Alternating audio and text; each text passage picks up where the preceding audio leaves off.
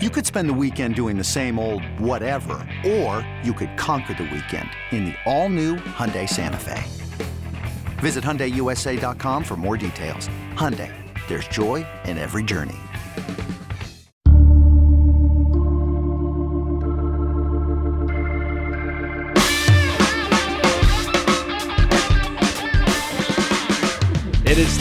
Thursday, September 16th, and this is the 24 7 Sports Football Recruiting Podcast. I am your host, Blair Angulo. Thank you so much for tuning in.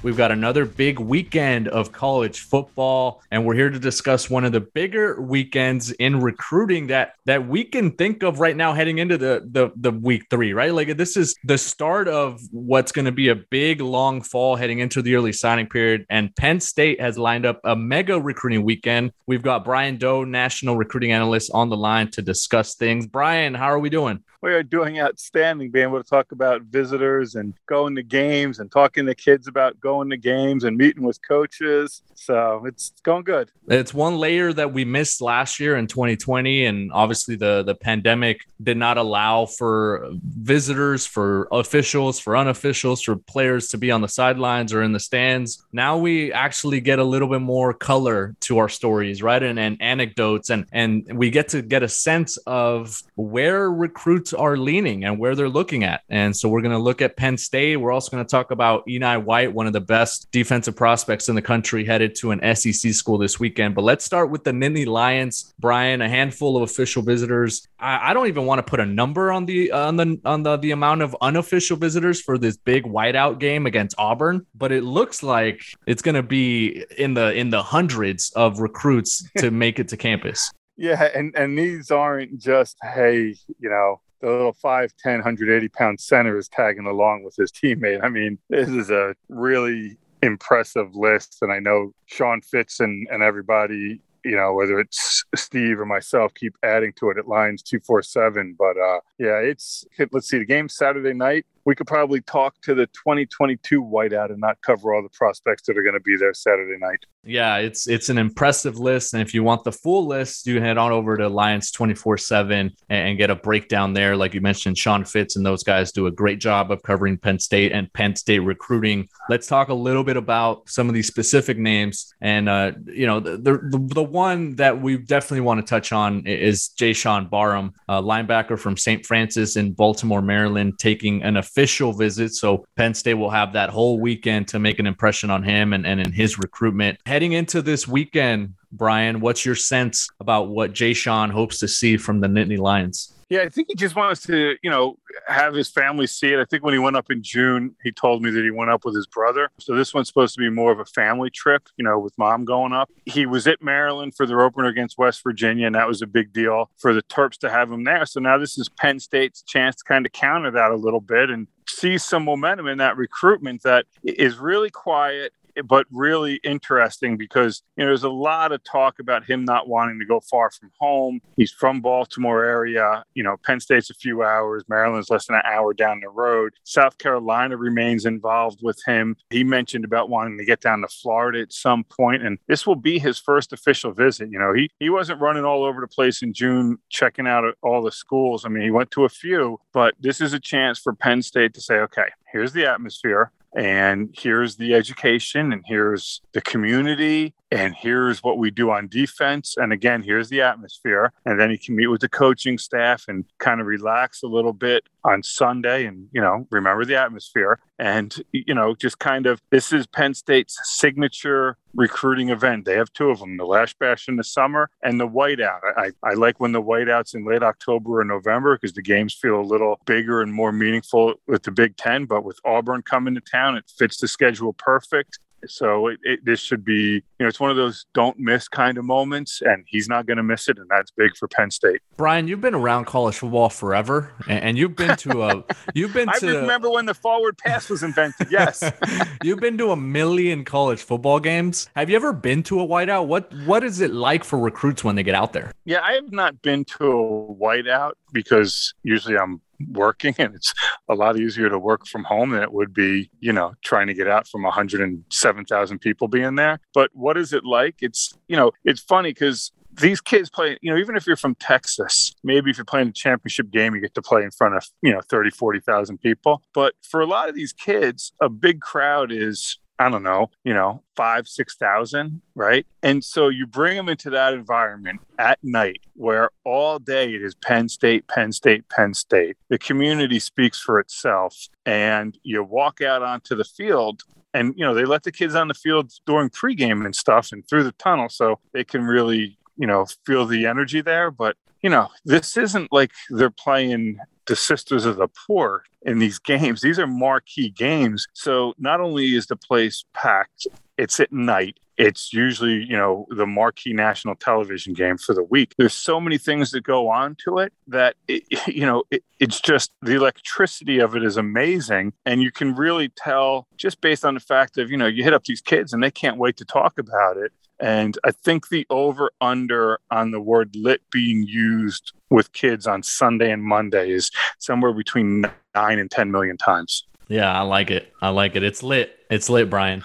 Uh, a number of other prospects also taking official visits. Uh, Larry Turner Gooden, uh, a four star athlete from Southern California who's committed to ASU, will be there for his official. Jordan Allen, a corner from Louisiana, as well as Amari Evans from the state of Texas. He's a receiver, a really dynamic pass catcher who is looking at a, at a few East Coast schools, Vanderbilt, Rutgers, and Penn State, as the Nittany Lions look to add to it is already the number one class in the 2022 rankings. Yeah, and I, I think, you know, obviously all good prospects and people are going to want to take official visits on this weekend. And then you look at a kid like Evans, who, yes, he's down in Texas, but he has you know he, he's more tied to the big ten than other schools because family in ohio you know spent some time in the midwest i think he's already made two you know he made a june unofficial to rutgers he was back up at rutgers i think in july for unofficial and then he was at unofficial at rutgers for their opener against temple and so now it's his chance to go to Penn State and, and check out that environment and, and, and see that offense and how he could fit there. And you know, Vanderbilt is really on him heavily too. Again, he he's he may be down in Texas, but he's a kid that wants to come up to the to the Northeast, or at least um, you know, if you're in Texas, I guess Vandy could be the Northeast. But you know, he, he's kind of looking at that part of the country. And this is a kid that's a blazer, man. He went to a couple camps in the summer. I think he was at the Penn State camp also in June. And, you know, his kid clocked in the four threes at several of those schools. Now it's hand time.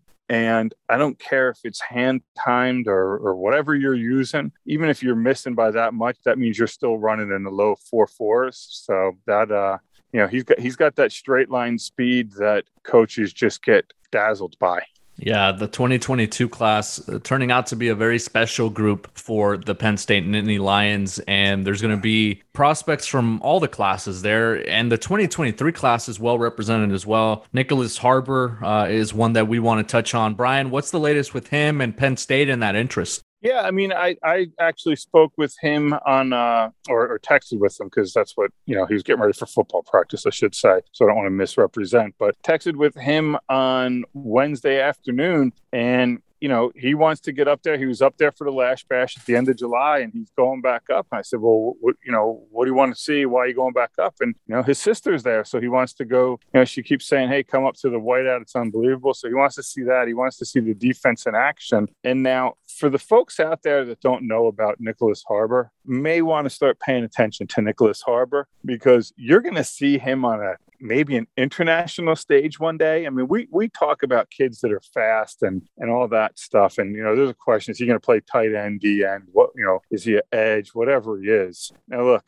Blair, I know you're a speed demon and all that stuff, but I think even you would be impressed by this kid. Now, you're talking about a kid who's you know six four ish 220 and he won the uh, WCAC which is um, kind of like the local conference in Washington, D.C., and he goes to Archbishop Carroll in D.C. He happened to run the 100 meters in a tidy 10.31 seconds. So think about that at the end of a sophomore year of high school. This kid is running 10.31 at that size. So there is a yes, he plans on running track in college, but B there there is a you know a little bit of a groundswell of, of opinion thinking that this kid may just decide, hey, I'm, I'm going to do track in college because that's how good he can be. Yeah, that's pretty special speed right there, especially at his size, like you mentioned. So Nicholas Harbor want to watch in the 2023 class. Also in that 2023 class is Jaden Rashada, a four-star quarterback from the state of California, uh, Pittsburg, California, which is in the in the Bay Area. Brian, the other you, Pittsburgh, no yeah, H, right? If you, yeah, if you, if you wanted to get technical uh, with no H there on on on on the Pittsburgh, but he's a very talented four-star quarterback and and is close to narrowing his recruiting focus to probably a top four, top five. He's got schools from all over the country after his signature, so it's going to be interesting to see how much of a push Penn State makes, already having secured one of the better quarterbacks in 22, and they can really just focus in on on perhaps their biggest target in 23, which would be uh, right now Jaden Rashada. So one to watch for sure. Uh, another one, Jason Moore, a player that I think you you really like, a defensive lineman from DeMatha. What's the latest with Penn State and Jason Moore?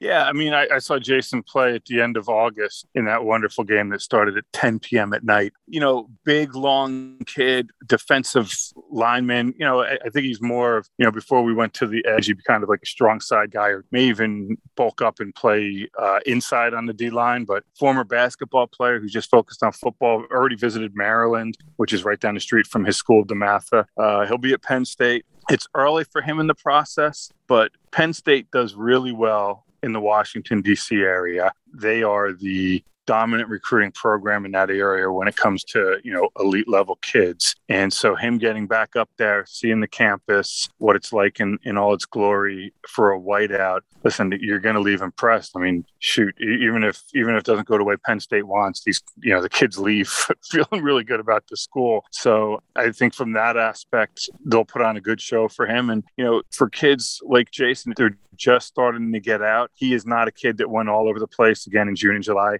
The DeMatha kids rarely hit up a bunch of schools. They're they're more focused about working out with their team and and getting ready for for a grueling season and a tough conference. So that he's going out to Penn State bodes well for the Nittany Lions. I mean, again, it's he was at the Terps game earlier in the year you know, for their opener against West Virginia, Notre Dame, Michigan, Michigan State, Rutgers are some of the schools that were on him really heavily. But at the end of the day, he's going to have pretty much everybody all over him as long as he keeps progressing. But, you know, the, the challenge, Blair, in, in something like this for the coaches is how do you make each kid feel special on their visit? And I think the kids go in realizing there's going to be so many kids there that the coaches aren't going to get much time with them. So this is more about, hey, here's the atmosphere of Penn State. And, I think it'll work in their favor having it early in the season because this is the atmosphere. This is what we're about on Saturdays, you know, big Saturday nights. And then you can get the kids up at another time. Again, you, you mentioned, you know, the 23s, you know, Lamont Payne's coming in from Pittsburgh. Uh, Tyrese Fearbry, the former commit in the 22 class,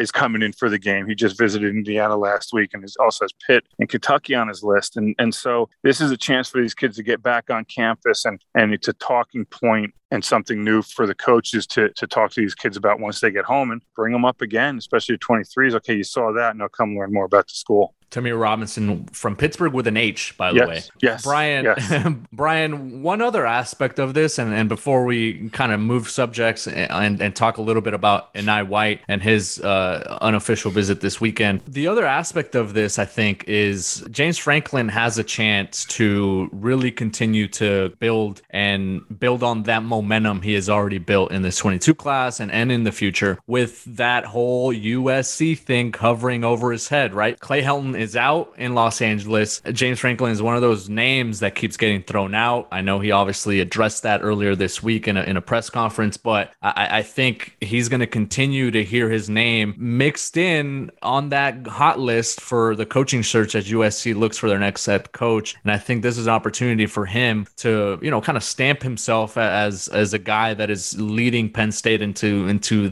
that promised land. Well, I mean, listen, if I'm Urban Meyer, James Franklin, or Luke this is going to be a long two and a half months. I mean, you know, everybody likes to throw out James Franklin's name with with USC, and listen, he he like anybody else has a chance to say, "I'm not going there. Stop asking. Stop linking my name." So, so that option is always available, whether they take it or not. Urban Meyer took it and said no chance, and you know nobody will believe him, and they'll continue to. Did, did he him. though? I mean, he said no chance, and he kind of started looking down, and I I didn't really I mean, believe him. Well, I mean, listen, I think today there's no chance, but I mean, things change change. I mean, it's and, like the kid and, who com- it's like the kid who commits somewhere and then changes his mind. I mean, right. And shoot, the way I look at it is the way I look at it is these coaches have to be very smart and businesslike because even if you say the vague thing, right, or the thing that isn't super concrete, it's ultimately it could help your pocketbook. Well, it could help your pocketbook, but it can also listen. Here, here's the thing that they're up against, and listen, James Franklin doesn't have to win this game or do anything.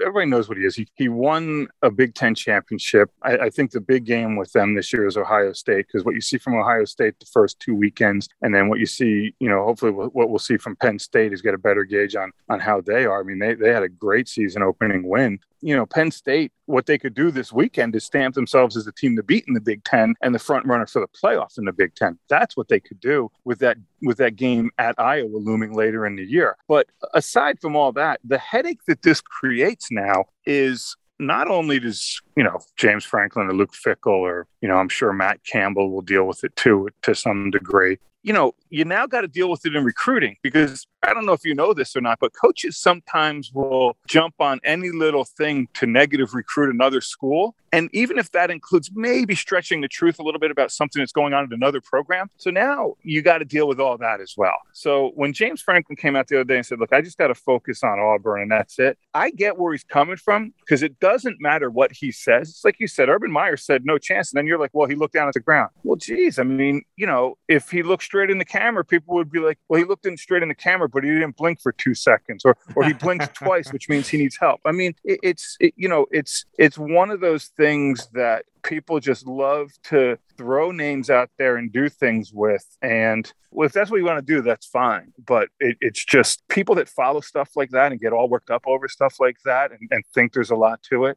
I mean, they're being served an injustice on that stuff. Yeah. So James Franklin has a chance to continue to build his resume this weekend. Penn State takes on Auburn and a number of, of top end official visitors and unofficial visitors across all classes will be there. You can stay locked into Lions 24 7 for all the latest recruiting scoop from that weekend. Brian Dohn, I'm sure, will be pulling his share of the weight there. Before we go, Brian, and, and we'll, we'll get on a little soccer here. I, I will tease people oh. and say that we're recording yeah, this a mere a few mere hours after your Liverpool uh, was able to eke out a win against AC Milan. Hey, we did we uh, did not eke that out. We freaking dominated and gave up two bad two. We had a minute 15 laps, but go ahead. But but I'll, I'll I'll I'll let you I'll let you expand on that as well as the the US getting their first win in in qualifiers, but Enai White, uh, one of the better defensive prospects, a five star edge rusher, close to being a five star edge rusher from the state of